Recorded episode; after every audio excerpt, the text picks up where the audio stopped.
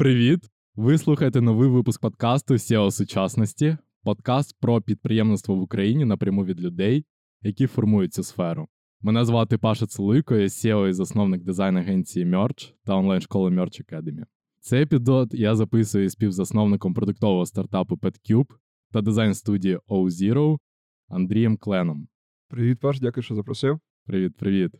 Ми поговоримо про створення продуктів в Україні, концепцію та ідею PetCube та про те, як це призвело до появи агенції Озеро. Також про шлях становлення Андрія, життя під час війни та про веганство. Для того, щоб не пропустити нові епізоди, підпишіться, будь ласка, на подкаст та на мій інстаграм. Посилання залишу в описі під цим випуском. І останнє, перед тим як почнемо, поставте оцінку цьому подкасту, вашому додатку для подкастів. Це допоможе проекту рости і знаходити нових слухачів.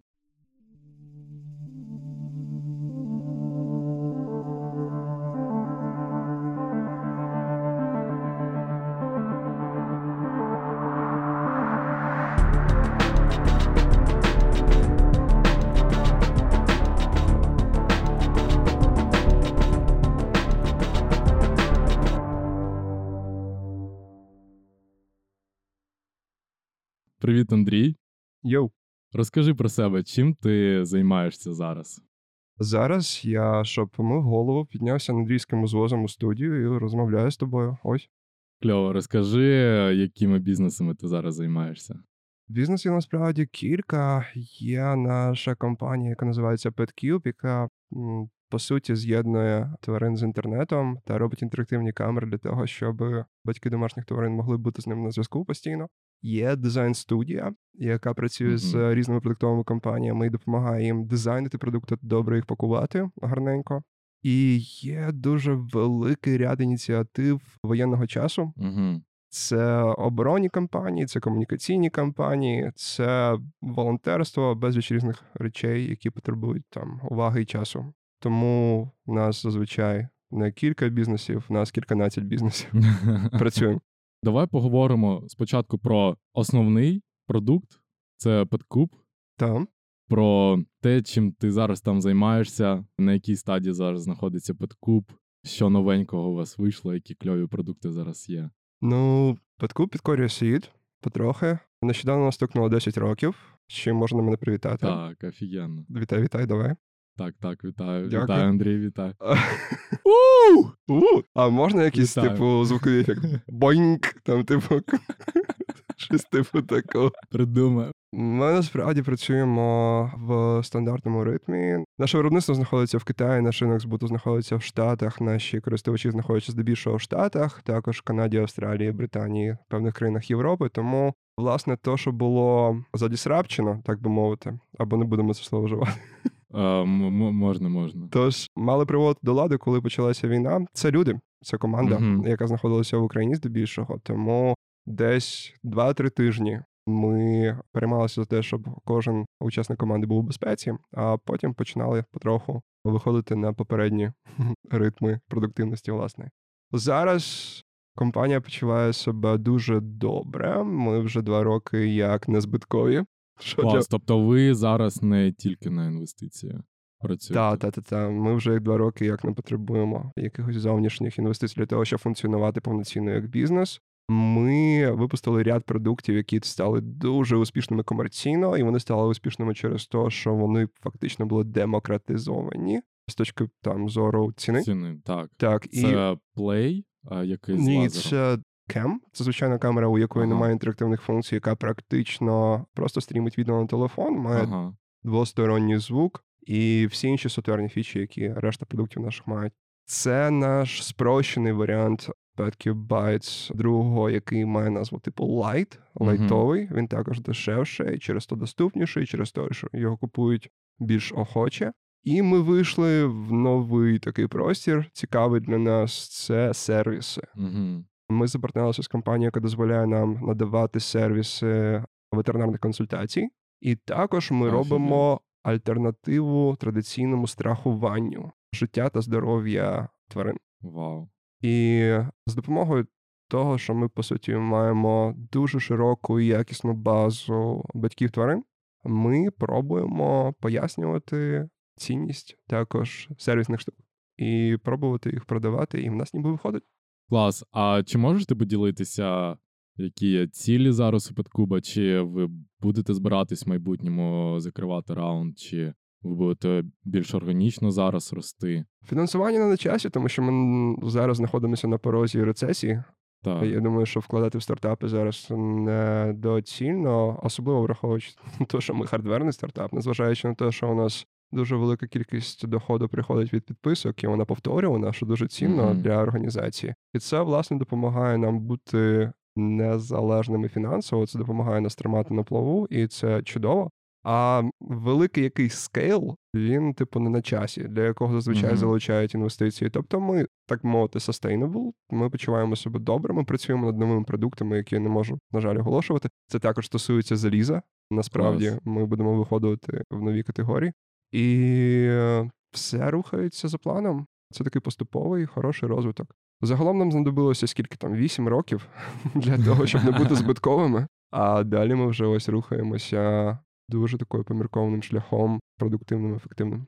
І я 100% впевнений, що навіть там після рецесії саме такі стартапи, які органічно росли і могли саме себе забезпечити, вони будуть набагато більш виграшнішими е, в виграшному становищі, якщо ви захочете там скелити ще В більше. будь-який час ці компанії знаходяться у більш вигідному становищі. Тому краще бути по дефолту такою компанією і в жодному Так. разі не розраховувати на якісь зовнішні інвестиції. Це просто аксіома. Так? Розраховуй на себе, а додаткове фінансування прийде самостійно. Саме тебе знайде, якщо в тебе все насправді так добре. Угу. Клас, ти сказав ще про те, що у вас декілька бізнесів, ти багато чим займаєшся. Розкажи, як ти менеджер свій час, куди скільки часу виділяєш? Який час? Свій Я не- календар. Не чув про час. Ні. Ні, час насправді дуже мало, і зараз просто не типовий час для того, щоб про це говорити, тому що у нас країна воює з іншою країною, і усіх нас суттєво додалося роботи. Так. Тому зараз е, не можна говорити про здоровий баланс часу чи здоровий баланс життя і роботи. Ми просто працюємо і сподіваємося, що не загнемося, де і все. Дивись, тоді перефразую, цікаво взагалі почути про твій фокус. На чому ти зараз більше сфокусований і куди більше часу. Ну, ясна річ, що найбільша частина часу дістається під Кубу, тому що це коровий бізнес, це основний бізнес, Мгм. це бізнес, який приносить найбільше користі його акціонерам та державі в цілому. За тим на другому місці в пріоритетах моїх є дизайн-студія, Мгм. яка також важлива навіть з тої точки зору, що це прибутковий бізнес, і частину цього прибутку, велику частину цього прибутку ми прямо віддаємо на військо. І це дуже сильно мотивує насправді Так, показувати так, так. кращі результати, і потім на місячному статусі команді оголошувати, скільки грошей ми перевели на ЗСУ. І це мотивує не тільки типу засновників і власників бізнесу, це кожного працівника у цій студії мотивує. Так, я супер 100% згоден, бо ну, мене ні, ніщо так, як смерть русні, не мотивувало до цього реально, бо зараз і енергії працювати набагато більше, щоб ну, можна було донатити і наймати людей. Це найважливіше, що ми як підприємці можемо зараз робити. Так, економічний фронт важливий. Ми маємо якнайбільше, якнайкраще, якнайякісніше працювати на ньому. Так. Ми вже трохи зачепили студіо O-Zero. O-Zero? Так. O-Zero. Розкажи, з чого ти його почав?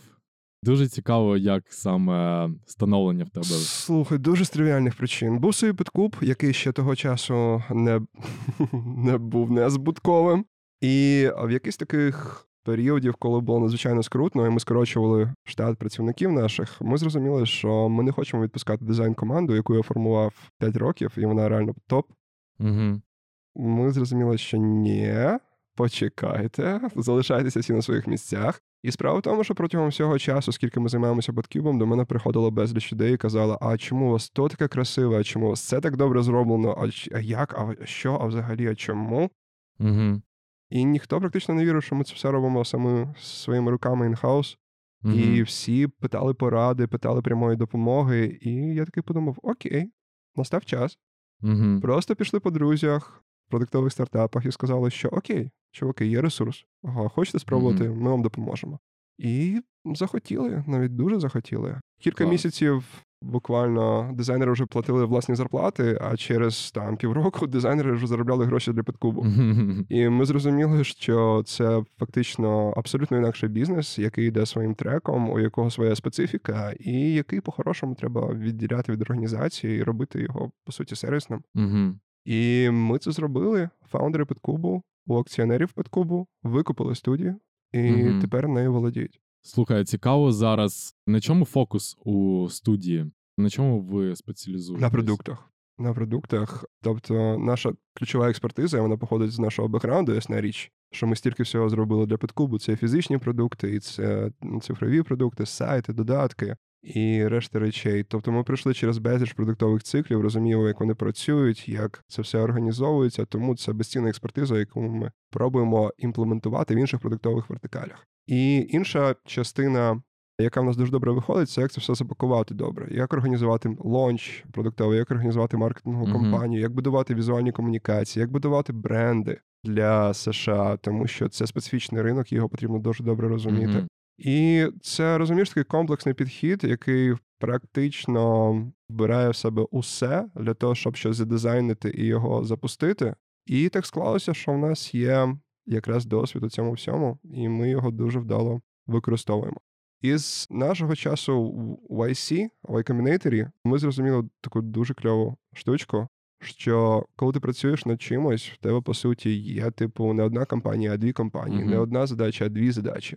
Перше це будувати власний продукт і перейматися за те, щоб він був якісний і знаходив продакт market fit, безліч інших речей. А інша штука, інший стартап, інший типу, взагалі, бізнес це те, як це заскейлити, як uh-huh. вибудувати машину у росту.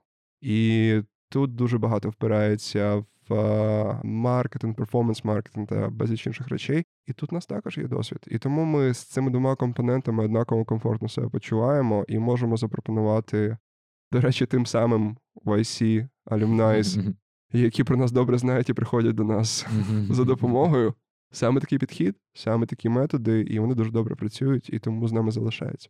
Ти сказав про дизайн, що ви в фокусі на дизайні. Розробку, тобто ви взагалі не робите. У нас чи... є допомога, типу, на по фронтенду, але mm-hmm. на тому то закінчується. Так. Ага. Ми сфокусовані на дизайні. І, власне, коли нас дуже чемно попросять, ми можемо, типу, закодити сайт або mm-hmm. допомогти з цим. І те, що, напевно, дуже інтегровано і пов'язано сильно з дизайном, ми з тим можемо допомогти, але далі ні. Умовно кажучи, мобільний ап ми не напишемо, не закодимо. Mm-hmm. І розкажи зараз, скільки людей в агенції, хто е, нас, хто в тебе є в агенції? Нас більше 30 людей. Ми два роки тому навіть більше наняли чудового директора Ілью із е, Валенції. Директора SEO? Чи... Да, фактично ага. SEO, який керує агенцією. Я виконую роль скоріше такого художнього керівника. Мені репортять арт-директори. Загалом, якщо говорити про структуру організації, то в нас є операційний відділ, у нас є операційний uh-huh. директор, у нас є аккаунт-директори, у нас є операційні менеджери та проджект-менеджери. І в них є доволі багато роботи для того, щоб керувати аккаунтами, проектами, для того, щоб слідкувати за хайрінгом, для того, щоб там безліч штук робити. І в нас є умовний творчий відділ, куди uh-huh. входять багато людей. І тут є різні вертикалі. Є вертикаль продуктового дизайну, є вертик... Е, яка поєднує між собою experience дизайн, visual, типу uh-huh. і бренд. Це типу універсальні люди, які можуть зробити все Full і запакувати це. Фулстек. Та у нас є типу вертикаль проєктування користувацького досвіду, більше типу єксова така uh-huh. частина. І в нас є вертикаль брендова. І в брендовій там є ще окремі частини, типу, знаєш, там візуалізації рендерів, ілюстрацій, або рітачу, там і безліч інших речей. І ми таким чином організувалися, що кожну з тих вертикалів очолює дизайн-лід, або дизайн-директор, або арт-директор. І оці ребята звітують мені. А в них у командах по 4-5 людей, які в свою чергу uh-huh. звітують ним. Така в нас структура, ніби нескладна. І окремим життям, і окремим відділом, брильянтом нашої корони також є відеопродакшн, так. який дуже кайфовий. Ви ж і... навіть відоси для Подкубу всі самі знімали. Це все було інхаус, так. так. Тобто цей відеопродакшн виріс із дизайн відділу Подкубу і зараз робить неймовірні речі, виграє нагороди, знімає якісь обізбашені відео і Клас. загалом продовжує дивувати всіх. З кожним роком все дивовижніше і дивовижніше, м'яко кажучи. Клас. А якщо дивись, в тебе унікальний досвід тим, що ти був і співзасновником і продуктового стартапу, і сервісного бізнесу студії. Ти можеш порівняти складнощі в становленні продуктового стартапу і студії? Так, ясна річ. В продуктовому стартапі тобі не потрібно говорити з партнерами так багато, і так ну і ти не дуже залежиш від того, тому що ти фактично селф-стартер, ти зробив кльовий продукт, переконався у тому, що він кльовий, що він комусь потрібен. Ти розмістив його на платформу, яка може його продавати, і все, ти в порядку. А в сервісному бізнесі ясна річ, тобі тобто е, тільки треба продукт market fit знайти. Та, та, і, і, і знаходити типу, канали росту, і ти менше залежиш. Типу, ну в тебе немає по суті розуміння клієнта. Взагалі, клієнт це заборонене слово. У нас в дизайн студії, тому я намагаюся його взагалі не казати, тому що ми працюємо з партнерами, тобто ми так. працюємо з кимось на когось або для когось. І ми це не просто декларуємо, а це на ділі так. Ми трошки така кав'ярня третьої хвилі, і ми маємо таку чудову, хорошу привілегію вибирати своїх партнерів, тому що до нас стоїть черга із 15 проєктів. І ми загалом так дуже зважено до цього ставимося і намагаємося налагоджувати чисто партнерські зв'язки. Повертаючись до теми, ясна річ, що в сервісному бізнесі ти дуже залежиш від партнерів, які приходять працювати з тобою. Тому ти маєш вибудовувати комунікації, репорт, якісний, здоровий, який допоможе тобі працювати. Так само. По суті, продукт це твій сервіс. Угу. Та, І тут немає, типу, одного учасника, тут є декілька. Угу. Чи є у вас в студії процес старту роботи над проектами? Чи робите ви якісь воркшопи, чи у вас Discovery? Як ви кікофите проект? Залежить, залежить. Якщо це ага. брендовий проект, якщо це продуктовий проект, якщо це UX-овий проект, дуже залежить від типу задачі, яка яка перед нами ставиться. Так, але ми працюємо за дуже продуктовими схемами. У нас тижневі спринти, у нас планування, у нас синки з е, партнерами тижневі і дуже класичні стадії, то, що стосується продуктового, типу дослідницького або типу брендових частин. Нічого ноу-хау там немає. Дуже mm-hmm. стандартні процеси. Просто вони добре організовані, є певна дисципліна і є дуже прозора комунікація з партнером. Тобто mm-hmm. вони кожен крок розуміють, типу, що ми робимо. Немає mm-hmm. такого, що там для партнера це якийсь блекбокс, де місяць немає зворотнього зв'язку, а потім ми приходимо на якусь презентацію і дістаємо там щось із капелюха, да, мовно кажучи. Ні, дуже близько тримаємо одне одного, працюємо, отримуємо фідбек, показуємо процес наш. Угу. Так, Так це відбувається. Ну, такий дуже продуктовий лін, типу, підхід. Цікаво ще, ось ви працюєте з своїми партнерами. Ви працюєте як дизайн-партнер, який ongoing і long-term, чи у вас як project-based work більше? Більше як партнер, тому що наші середні проекти починаються від півроку. Є проекти, з якими ми працюємо вже два роки. mm Тобто, скажу чесно, люди з нами працюють і вони не хочуть переставати з нами працювати. Хіба що в них закінчиться власна робота, і вони все одно спроб... спробу... спробують знайти роботу, щоб ще з нами трошки побути, тому що не хочуть з нами розлучатися. Ось. Тому да, ми фокусуємося на довготривалих партнерствах, тому що в цьому є багато плюсів для партнера, тому що він може тривало подивитися на якісь результати, забрати фідбек, реєтеруватися, щось там змінити, зааджастити. І це власне добре для наших дизайнерів, тому що вони надають перевагу не тому, щоб зробити щось і кинути це у вакуум, угу. а тому, щоб щось зробити, подивитися, як воно працює, і зробити ще раз, а потім ще раз, а потім ще раз, угу. а потім ще раз, щоб це було краще, краще і краще. Це дуже цінно, що ти сказав взагалі про партнерство, і що ти не називаєш клієнтів клієнтами, а для тебе це партнери. Я саме так же ставлюсь, і я розумію, що для нас, коли почалась війна, це зіграло найвідповідальнішу роль в тому, що ну від нас просто ніхто не пішов, бо ми до них ставимося як до партнерів, і вони до нас також. Розкажи про PodCube ти сказав, як ви зустріли війну, що ви там на 2-3 тижні зупинили процеси розробки, так щоб е, піклуватися про команду. Відверто кажучи, не можу сказати, що ми їх зупинили, вони просто ага. вповільнилися. Так, так. Тому так. що люди були в різних географічних локаціях, так. люди по-різному думскролили новини ці всі. Для когось з перших днів поринути в роботу було панацею від зайвого хвилювання. Але так, процеси вповільнилися в перші три тижні. Розкажи про те, як війна вплинула на роботу студію O-Zero. Рівно так само людям знадобився час, щоб перегрупуватися. Варто сказати, що і в Петкубі, і в Озеро були, типу, за два місяці до початку війни вибудовані певні плани індивідуальні Мгм. щодо переміщення кожного учасника команди до безпечного якогось місця. Ми це проговорювали, ми це планували. І, власне, коли це почалося, всі приблизно розуміли, куди хто буде збиратися, кому потрібна яка допомога. Тому це не було сюрпризом. Ну, ясна річ, це було сюрпризом, але, типу, не настільки сюрпризом, тому це спрацювало. Для студії, що це значило? Що так само у нас процеси сповільнилися на 2-3 тижні. Угу. Партнерів у нас не віднялося жодного, а навпаки, додалося дуже багато лідів.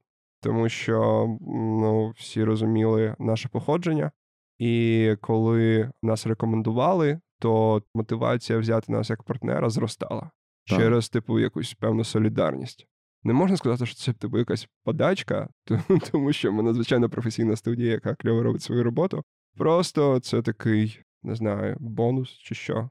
Підтримка, солідарність, вияв уваги і турботи в цей час. Ну, ніби кльово, добре. Ми не шкодуємо про те. Забирали партнерів, а додавали, наймали в той час. Угу. Продовжуємо наймати в час війни. І як у вас відбувалась комунікація з клієнтами під час початку війни? Чи попереджували ви їх за якийсь також період часу, що може статися? Ні? Такого Ні, не за було? е, попередніх якихось у нас не було комунікації, але коли війна почалася, ми дуже сумлінно пояснили ситуацію Угу. з посиланням на новини і сказали, що у нас трошки забере часу на те, щоб перегрупуватися. І це також не означало, що проекти замерзли цілком. Угу. Вони продовжували розроблюватися, але трошки такому сповільненому темпі. Деякі, деякі працювали взагалі стандартно. Це супер. Просто як ми робили, що ми за декілька тижнів з клієнтами почали го- говорити, що найгірший кейс, який може бути, це те, що ми там візьмемо декілька діофів, щоб перегрупувати команду, і потім е, повернемось до роботи. І це дуже круто взагалі. Ось наскільки customer service, просто щоб люди розуміли, які нас слухають, наскільки customer service це важливо, коли ти свого клієнта відносишся до нього як до партнера і даєш йому відповідний сервіс, і береш на себе відповідну відповідальність і за роботу, яку ти деліверіш, і про команду, яка працює. Це супер важливо. Ну, слухай, якщо в твій ключовий продукт у компанії це сервіс, ти маєш все вбухувати туди, фокусуватися лише на цьому. Ми у студії використовуємо NPS як ключову метрику для того, щоб зрозуміти, Мгм. чи ми комусь подобаємося. Для слухачів NPS це Net Promoter Score. Ви можете в інтернеті подивитися, як це імплементується, як це міряється. І він у нас доволі високий. І це чудово. І інша річ, чому це важливо, тому що наші партнери це для нас головний канал нових лідів. Угу. Тобто ми пробували різні типу речі, холодні outreach і, імейл-кампанії, лід-генерацію, решта речей. В кінці дня те, що реально працює, це коли тебе рекомендують іншим. І як ти не крути, в такому типу будь-якому бізнесі, навіть з немаленьким чеком, саме такі штуки приводять левову долю нових партнерів. Так, 100%. Ми, до речі, в мерджі робимо все це, що ти сказав, і про холодний outreach. Імейли взагалі не працюють, але LinkedIn Outreach працює дуже кльово. Але я розумію, що нас, незважаючи на те, що ми багато в це інвестуємо, у нас все одно там 50 на 50 це реферали та ті, хто ззовні приходить. Ось, але ну для нас це основний бізнес, тому ми коротше націлені на те, щоб дуже дуже сильно рости і багато з ким працювати. Ти займаєшся багато чим, тебе можна легко назвати підприємцем. Так як у нас подкаст надихаючий, розкажи про те, як ти до цього прийшов. До підприємства Так. З чого ти почав взагалі свій шлях підприємця? я взагалі не планував. Нам було просто по 24 роки чи біля того, і ми подумали, що нам набридли агентські бізнеси, в яких ми працювали в той час, і ми зрозуміли, що варто спробувати щось своє. Все кинули і поїхали в Китай робити підкупу. Так, прийшов я підприємництво. І ми взагалі тоді не розуміли, напевно, до кінця, що взагалі таке підприємництво, і що таке взагалі Мгм. мати свій бізнес і свою компанію. А що тебе мотивувало? Якого роду це відповідальність? Угу. мотивувало те, що якщо не зараз, то коли. Ну, мені здається, що був найкращий час для того, щоб ризикувати, брати ризики Мгм. якісь, коли тобі там 20 з невеликим. Це не значить, що не можна ризикувати 30, 40, 50 екстра, підстав потрібне число. Але мені здавалося, що окей, ми спробували кожен з нас в той час, кожен з моїх партнерів, спробував різні типу ганські штуки, прокачалися в різних напрямках, і, Мгм. власне, прийшли до розуміння, що а оце ще не пробували. А чому б і ні? Ну і ідея того на той час була настільки абсурдна. Come on, типу, камера з лазерною вказівкою.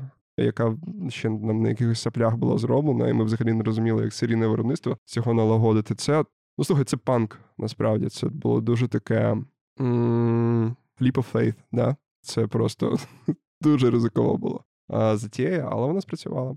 Так, це про те, що вони ризики, вони завжди від виправдовані, і реально результату ніякого не буває без фейлів. Те, що ти кажеш, що там перший продукт е, Петкубу був зроблений на соплях.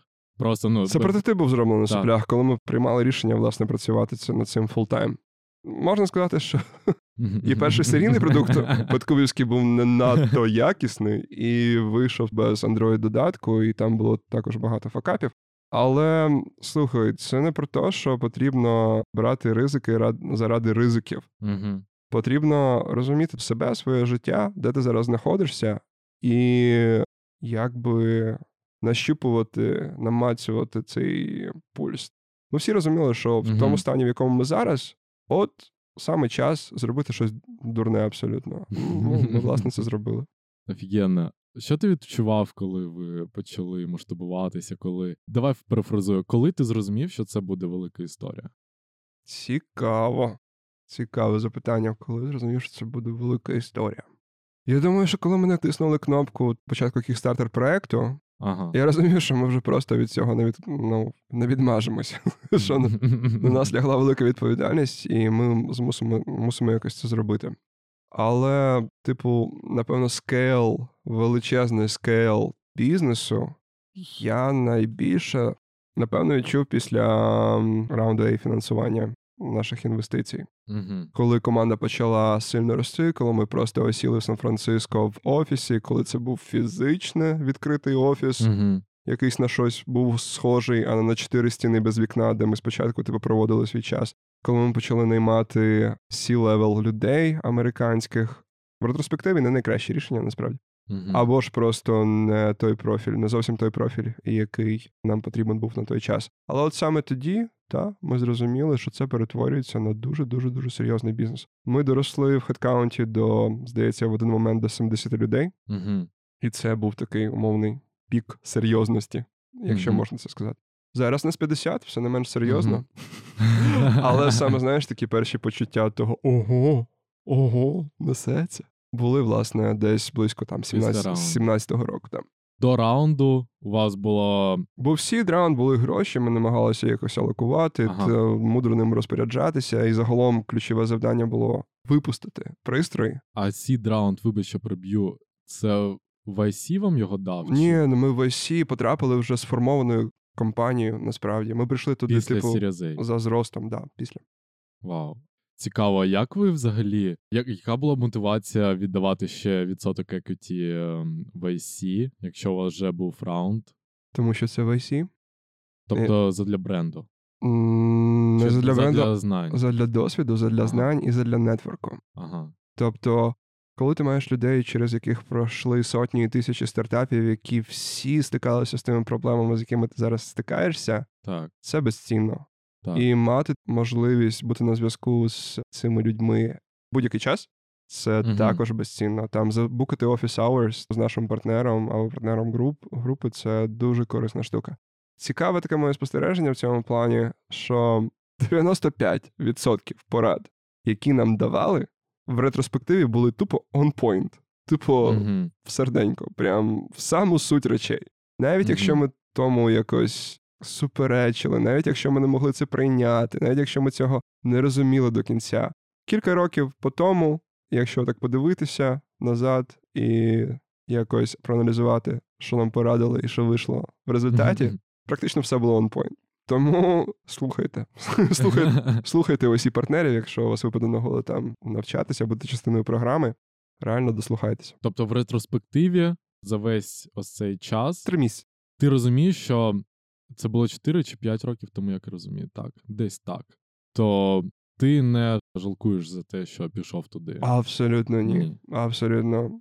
Ну, один з приводів не жалкувати через те, що ми частина YC нетворку, а дизайн студія продає свої сервіси YC нетворку. Тобто не завадило абсолютно ніяк. Клас. Мене навіть, коли я на букфейсі забагато коментував і пропонував послуги студії, Мені навіть написали за яйкою на емейл, типу. Здається, ми намагалися скрейпити типу імейли і робити типу. В IC Alumnis? Да, робити типу розсилки, а по руках вдарив. Клас. Розкажи, ось ти сказав, що там 95% порад були прямо в ціль. Можеш поділитися якимось топ-інсайтами, які в тебе були після YC? Що воно, які там поради були найціннішими? Да, звичайно, перше, про яку я вже казав, що є, типу, не два біз... не один бізнес, а два бізнеси, що є твій продукт, є це окремий стартап, а інший стартап, як його скейлити, а і робити mm-hmm. його комерційно успішним. Потрібно до цього ставитися як до окремого проєкту. Mm-hmm. І дуже цікава річ, і дуже цікавий інсайт, який фактично працює, був у тому, що в зрості, в зростанні, в скейлі компанії дуже корисно брати участь інженерам не маркетологам, не продажникам, а інженерам, які дуже добре працю... ну, розуміють і працюють певні фреймворки, алгоритми, працюють з даними дуже добре. Саме, типу, люди з бекграундом інженерним або ж математичним, або аналітичним мають дуже хороший хист до продуктивних методологій. Тобто приводьте інженерів в маркетингові функції, і це має дуже добре працювати. Інша річ, яка відклалася і насправді дуже суттєва, в компанії на період зростання потрібно обрати одну, одну, одну, ще раз кажу, одну ключову метрику, яка mm-hmm. грає для вас найбільшу роль, і стежити за нею щоденно, щотижнево, щомісячно. Mm-hmm. І фактично більше ні на чому не фокусуватися. Це стосується продуктової метрики загалом, та що вся команда може зробити для того, щоб ця метрика виросла. А це може бути фінансова метрика? Ясна річ, так. Це скоріш, ага. це скоріш за все там ревеню або МРР, або що. Ага. І це має бути на вайтборді або на дашборді у офісі. Всі на це мають дивитися щодня. Угу. Навіщо? А навіщо? Розкажи людям, в чому цінність? Фокус. Угу. Фокус. Фокусуватися на чомусь одному. Тоді це стає надзвичайно ефективно. Тому що коли ти скелиш організацію, в тебе з'являються люди, в тебе з'являються функції, в тебе з'являються типу якісь нові речі, потрібно щось там менеджити. В тебе з'являється там можливість поїхати на якусь конфу, там з ким зустрітися, там зняти офіс, мовно кажучи, кращий, або що. Це все чуш, це все до сраки. Все, що тебе має хвилювати, це оця метрика. І кожного разу, коли до твоєї, типу, адженди додається якесь завдання uh або якась штука, ти маєш відповісти для себе на запитання.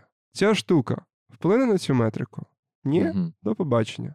Я не візьму цю зустріч, я не зніму цей офіс, умовно кажучи, угу. я не найму цю людину, я не додам цю функцію, тому що все це напряму або ж пропорціонально значно не законтриб'ютить до цієї метрики. От це, власне, дуже велика мудрість. Вона звучить просто, банально, але на практиці дуже мало хто може залишатися з лазерним фокусом.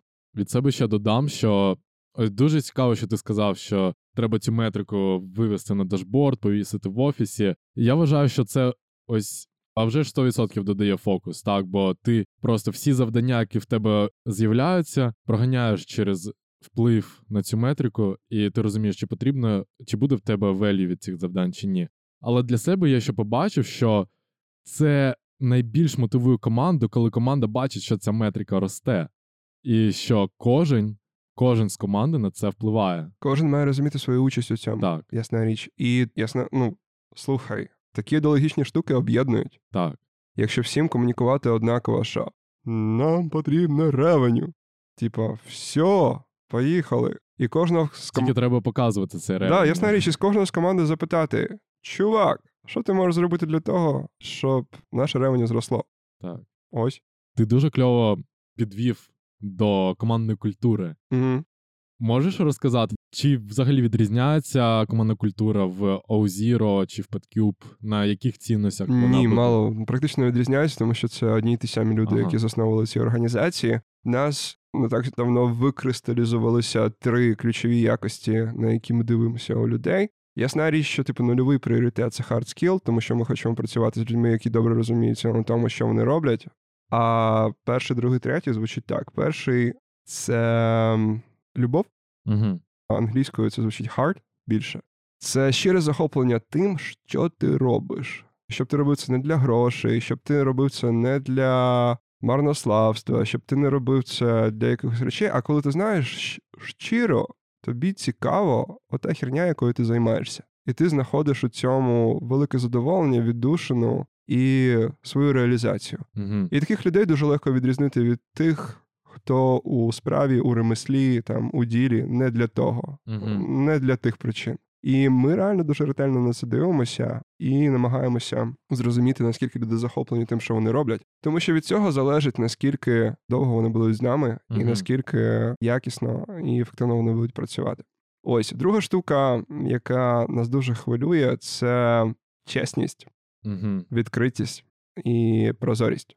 У нас в організаціях дуже мало драми, практично не існує. І ми намагаємося будувати наші взаємини на довірі, відкритості і не приховуванні нічого ні від кого. Тобто, якщо ти щось відчуваєш щодо цього, скажи про це. Якщо тобі щось не подобається, скажи про це. Якщо тобі не подобається процес, не сиди, повідом. Якщо тобі не подобається якесь рішення, його можна оскаржити. Якщо, ну тобто, не стримувати людей від того, щоб вони висловлювали свої думки, Так. і ну, пробувати їх відкрито, прозоро артикулювати, і тоді ну, це реально критерій, типу ідентифікатор здоров'я команди і організації в цілому. І третя штука, яка для нас надзвичайно критично важлива, це бажання і вміння людей вчитися. Угу. Особливо для людей з досвідом. Тому що люди з досвідом можуть думати, що вони щось знають, а насправді ніхто ніхіра не знає. Ну, є в мене такий підхід до життя. Я вважаю, що я нічого не знаю. Якщо мені вдається щось дізнатися, я дуже радію з того. Люди, які мають досвід, там багато років над чимось працювали, іноді трапляється таке, що вони собі уявляють, що знають, як світ влаштований. Угу. І я думаю, що це потрібно якомога частіше челенджити. Треба дивитися по боках, по сторонах, розуміти, що все дуже гнучке, все дуже динамічне, все змінюється Так. постійно. І не можна, типу, в граніті якось карбувати свою думку чи ставлення до якихось речей. Потрібно їх постійно передивлятися, постійно розуміти, як світ змінюється. І немає нічого поганого в тому, щоб визнати, що ти чогось не знаєш або не розумієш, і піти дізнатися і зрозуміти. Ось це дуже важливо. І це от третя цінність, яку ми відстежуємо і культивуємо. Ти зараз приймаєш участь у наймі команди? Та, звичайно. Тобто ти проводиш там якісь Фінальне інтерв'ю. Фінальне, так. Да, і я, типу, Як з е, фінальним босом, так. я передивляюся всі портфоліо, ясна річ, спілкуюся з арт-директорами, які передостанній ступінь, умовно кажучи, інтерв'ю Мгм. проводять. Я беру участь у складанні і рев'ю тестових завдань, тому що вони доволі теж специфічні у нас і вибудовані за певним фреймворком, щоб розкрити певні якості у людях. І ясна річ, тест вже на культурний фіт. Угу. Це та до нас із Ілею, до нас із директором нашим. Клас. Кого ви зараз шукаєте в Всіх. команду? Нам дивись, із нетворчих професій, так би мовити, дуже потрібен селс директор, і ми його шукаємо, скоріш за все, у Штатах для того, щоб просто бути ближчими до ринку і бути Мгм. ближчими до пульсу і до нетворку, і краще розуміти, як робити, можливо, продажі з більш високим чеком Угу. серед організацій, які в Штатах знаходяться. Але селс менеджери досвідчені, кайфові, пробивні, драйвові із України також розглядаються. А із творчих робіт практично всі, всі, всі, всі, абсолютно всі продуктові дизайнери, бренд-дизайнери, UX-дизайнери. Угу. Welcome. Буду дуже радий. Якщо ви надішлете свій запит на hello at ozero.design, Будь ласка. ми обов'язково розглянемо, познайомимося з вами. Клас. Це може всі, хто хоче надсилати, чи може якісь критерії по досвіду. Що скажеш? Зараз ми шукаємо досвідчених ребят здебільшого, тому Мгм. що в нас фактично немає часу для того, щоб Може по англійську, може там повинна потрібна бути англійська чи ще щось. так дуже бажано.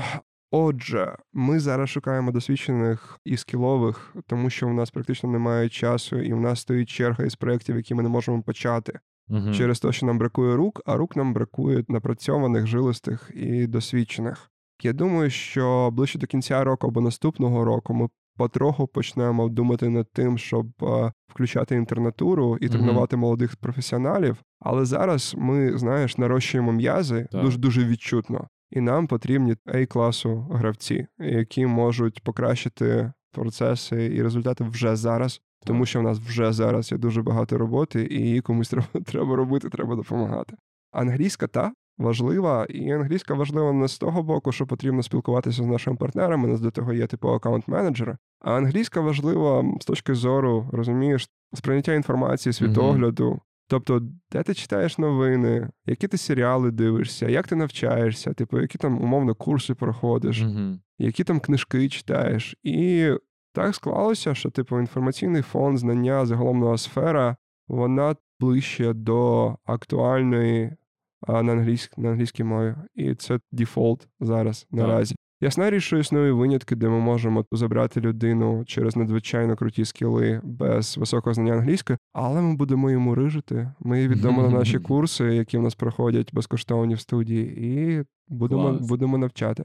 Загалом у нас будь-які курси безкоштовні в студії. Якщо людина почуває потребу в тому, щоб прокачатися у чому, ми дуже радіємо з того і так. забезпечуємо це. Так, офігенно. Ми в Мержі також це. Супер, це єдино правильний підхід, мені здається.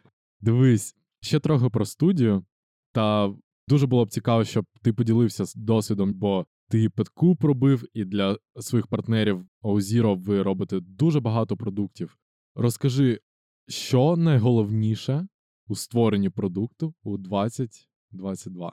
Таке саме, як і 2022 до нашої ери сам продукт. Люди, здається, не розуміють, що всі твої сили і ресурси, які ти вкладаєш у якість продукту, відкупляться тобі у маркетингу, просуванні, в будь-чому сторицею на всьому шляху продуктовому життя, да, цього, ну, mm-hmm. ці, цього продукту чи функції. Ми це зрозуміли із Спадкубу, що якщо в тебе є проблеми з продуктами, що в тебе є якісь неякісні компоненти, ти за це потім будеш платити супортом. Ти будеш mm-hmm. це. Це доволі дуже прозорий чек. Це, типу, скільки тікетів тобі, умовно кажучи, падає в інбокс, скільки коштує час твоєї саппорт-команди, які так. це розгрібають, скільки тобі коштують повернення, скільки тобі коштують заміни, скільки тобі коштує там, условно кажучи, маркетингова функція, яка там краще комунікує якісь аспекти твого продукту. Тому якість, якість, якість продукту або сервісу це, напевно, єдине, у що ти хочеш стрімголов інвестувати. Угу. Ну, крапка. А інше додасться, інше прийде, інше знайдеться все буде добре. Круто дуже. Давай поговоримо про Spend with Ukraine. Так, розкажи, що це для тебе, яка місія, що тебе мотивує у цій е, ініціативі? Може, для слухачів спочатку розкажи взагалі, що це таке, так? Spend with Ukraine – це платформа, на якій зібрані ключові продукти та сервіси, які були зроблені в Україні, або команда, яка працює над ними, знаходиться в Україні. Це платформа покликана для того, щоб злісно пропагандувати українські продукти та сервіси угу. і змушувати насильно людей з усього світу витрачати гроші на них для того, щоб ці гроші приходили до української економіки, до українських команд, до українських людей, які працюють тут і зараз. Так. І це дуже важлива штука, тому що економічний фронт загалом дуже відчутний і дуже впливовий. Тому всі інвестиції, які ми можемо залучити до країни зараз через звичайних користувачів, через звичайних людей, які користуються різними продуктами і сервісами. Це надзвичайно важливо. Також це ну доволі іміджова штука, тому що Україна потребує багато допомоги, так і ми отримуємо з різних боків і в різних формах. А це Spend with Ukraine, мені здається, найпростіша і найзрозуміліша форма допомоги коли ти просто щось купуєш. Так. Ти не віддаєш просто гроші на щось, на якусь ініціативу, ти їх не жертвуєш. Ти можеш придбати реально кльові штуки. Наприклад, подкуп. Наприклад, подкуп. Не будемо такити пальці. А, І тим самим законтриб'ютити, так, додати щось своє до команд, які працюють тут і зараз. Spend with Ukraine народилося дуже спонтанно. Серед фаундерів Подкубу цю ж ідею швидко підтримала студія дуже швидко зібрала сайт. Цю ідею підтримала піар-агентство, наше кайфове Public Kitchen, які нам допомогли з тим, щоб запічити цю історію uh-huh. медіа західним і підібрали, що дуже кльово, тому що ну історія дуже проста і медійна. Тобто концепт супер простий. Uh-huh. Є країна, на яку напали, якій потрібна допомога. Що, якщо крім допомоги, можна ще за це отримати кльові продукти? Ну блін, все ж супер просто. Ось так. ці продукти. Заходьте, дивіться, купуйте.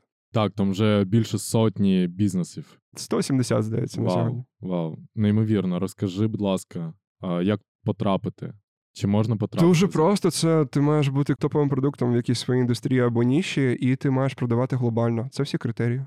Тому що І якщо... можна там написати на сайті вам. Так, звичайно, там є форма зв'язку, можна просто написати і податися. І якщо ти виконуєш ці ключові критерії, ти топовий в своїй індустрії, умовно кажучи, і ти продаєшся за межі України, що Так. ну в цьому весь сенс, фактично. Все, будь ласка, ми тебе залістимо. А можеш поділитися, чи є якісь результати там, може, кількість візиторів, може там вивід. Кілька сотень тисяч у нас було трафіку, і кілька десятків тисяч ми просто згенерували кліків. Ми не можемо Мгм. трекати purchase, умовні Ага. Та ну але трафіку ми наливаємо достатньо добре. І зараз просто у нас чергова хвиля почалася, типу аутрічу і промо цієї кампанії.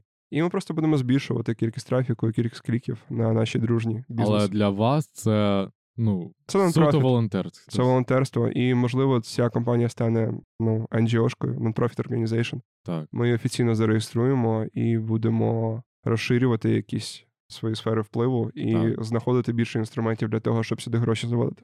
Але ми плануємо працювати над тим, щоб вибирати окремі компанії і підчити їх у складі платформи. Мгм. Тобто, у нас дуже багато ідей і планів щодо цього. І ми хочемо просто більше світла, більше уваги не тільки до платформи як Мгм. явища, а до й окремих компаній на цій платформі. Андрій, в тебе великий досвід і підприємництва, вже 10 років у PetCube. І я розумію, що підприємництво це завжди пов'язано з постійним стресом. Це постійно непередбачене майбутнє. І як ти борешся з цим? Може, є якісь правила твого майндсету, мислення, як ти ставишся до стресу або до челенджів?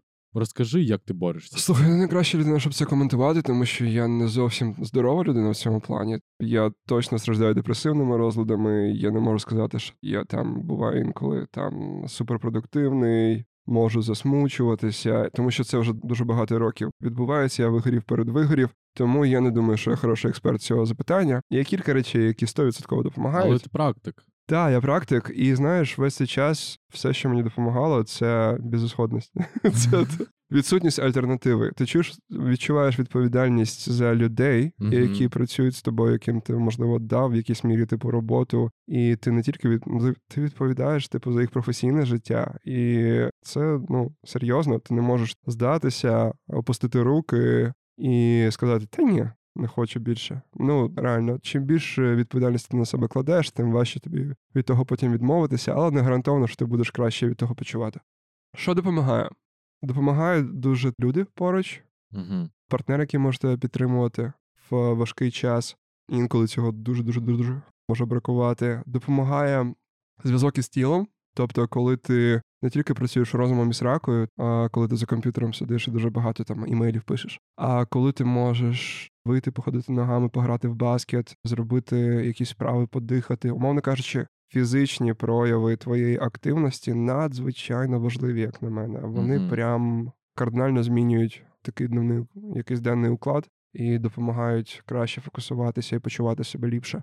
Угу. Веганство, знаєш, допомогло серйозно, тобто якесь mindful ставлення до життя. Так. У мене не виходить медитувати. Можливо, я не надто ще ну, там заглибився, зрозумів, як це працює. Але ну, рослинна дієта робить тебе, не знаю, ефективнішим як м'ясний костюм, умовно кажучи. Твоє тіло, твій організм працює трохи краще. І ясна річ, що потрібно вміти таким здоровим ескапізмом займатися, тобто втікати кудись іноді Угу. щоб а я не маю на увазі, типу, за кордон, нелегально перетинаючи його і там забравши всі гроші з рахунку. Я маю на увазі, що там потрібно вміти втекти в якусь книжку, в якийсь фільм, в якийсь альбом, який останній вийшов. Тому я намагаюся тримати руку на пульсі всіх культурних подій, суттєвих, стежити за ними і якось їх навіть систематизувати. Веду якийсь там умовно телеграм-канал, Мгм. які дві каліки читають. І... Але він допомагає мені власне структурувати, типу, що для мене важливо, що мені цікаво і що мені сподобалося. Тому це, Клас. це, це кайфово. Тому да, підсумовуючи, зв'язок із тілом, фізичність, зв'язок із чимось, напевно, більш духовним, веганство теж дуже добре.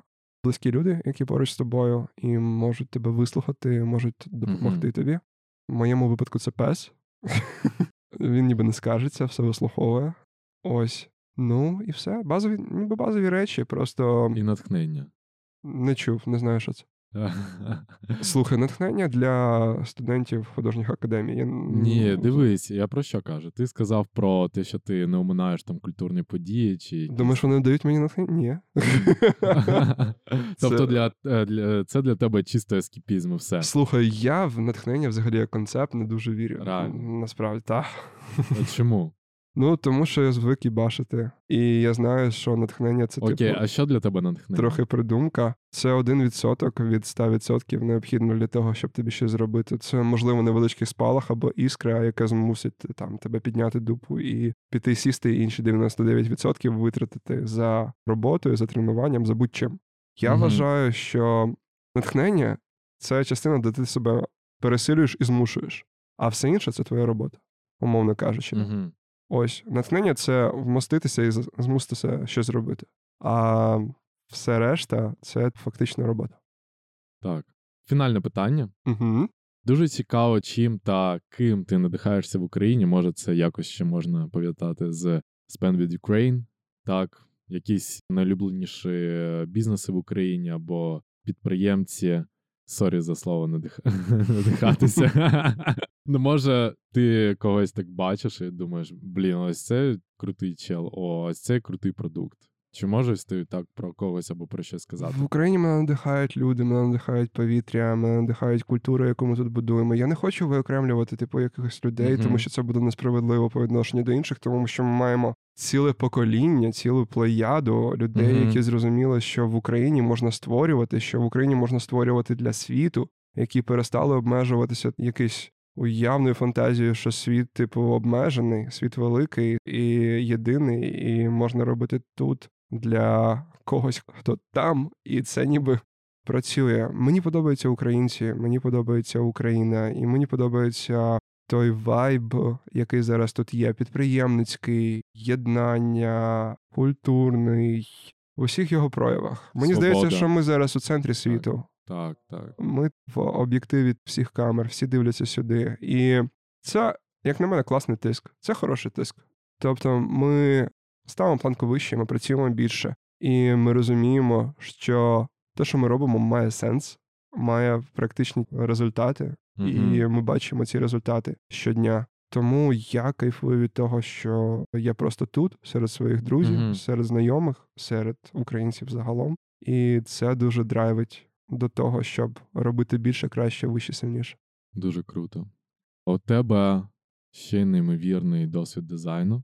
Ти сам вважаєш себе досить дизайнером? Я розумію? перш за все дизайнер, а, по- Круто, а потім все так, інше. Так, так. Ось це. Я впевнений, що це там дуже вплинуло на твій майндсет, взагалі, як ти до бізнесу ставишся, і взагалі. Дай, будь ласка, поради дизайнерам-початківцям. Будь-яким. Насправді порада дуже проста.